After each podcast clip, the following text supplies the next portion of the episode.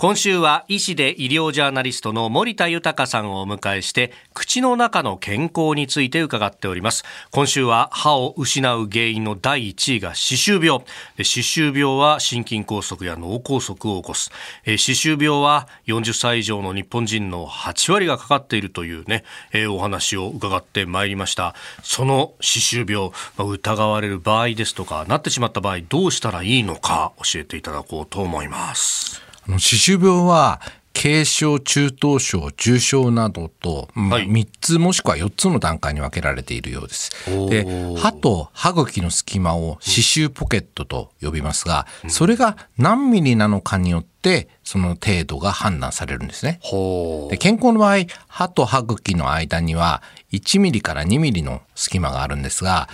歯垢プラークが溜まった状態を放置しますと歯茎に炎症が起きますので隙間が広がって23ミリ以上になってしまいます。でさらに6から7ミリぐらいになって重症になってしまうということなんですよね。はあ、これ治療法っていうのはあるんですか、うん、あのどの状態でも歯に付着してしまう歯垢いわゆるプラークですね、はい、これを日常のブラッシングで自分でしっかりと除去することが大切ということで、まあ、ブラッシングというプラークを除去する行為が、まあ、歯周病治療の中心なんですね。えー、毎日ですねこう、はい、歯科の医療機関に行ってプラークを除去してもらうっていうのは現実的に無理なので、あの一度、まあ、歯科医師にのところに行ってそこの、まあ、医療従事者に正しいブラッシング方法を教えてもらって、はい、それに基づいて自分で行うというのが基本かと思いますね。あの歯科の医療機関にですね、はい、あの通うとこう自分の歯磨きがうまくいってるかどうかという指標としてですね、えプラークコントロールレコードというスコアをつけてくれることができるんですね。こ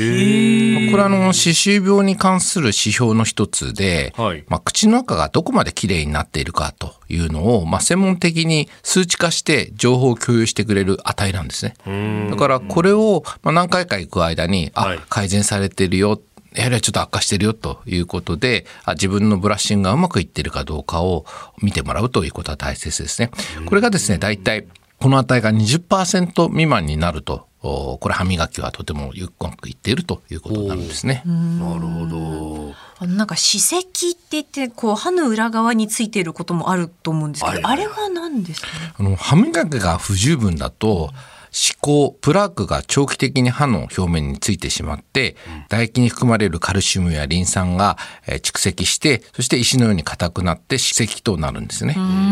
ですからまあ歯石の一つなので、まあ、医療機関で定期的に摘出してもらうということが大事だと思いますね。これどれぐらいの頻度で歯医者さん行ったらいいですか？あの本当は数ヶ月で1回がよろしいかと思います。えー、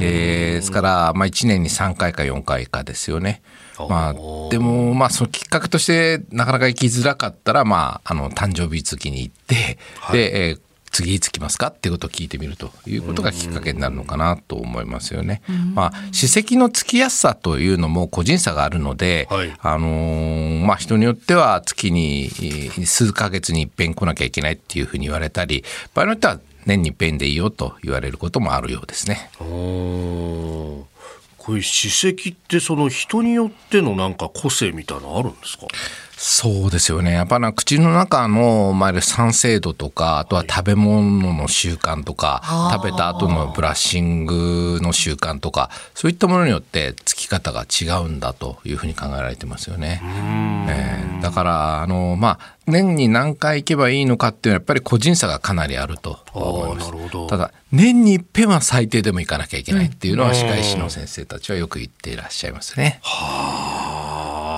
いやこれね、歯石って虫歯とは違うからさ、みたいなことを思う人もいると思うんですけど、これもでもほっとくとよくないですか？そうですね。それがきっかけになって、まあ、歯周病になるということになりますし、だから歯石をきっかけに歯科を受診して、歯周病が見つかって、そのケアに力を入れていくという、なんかのきっかけになるのかなと思いますけどね。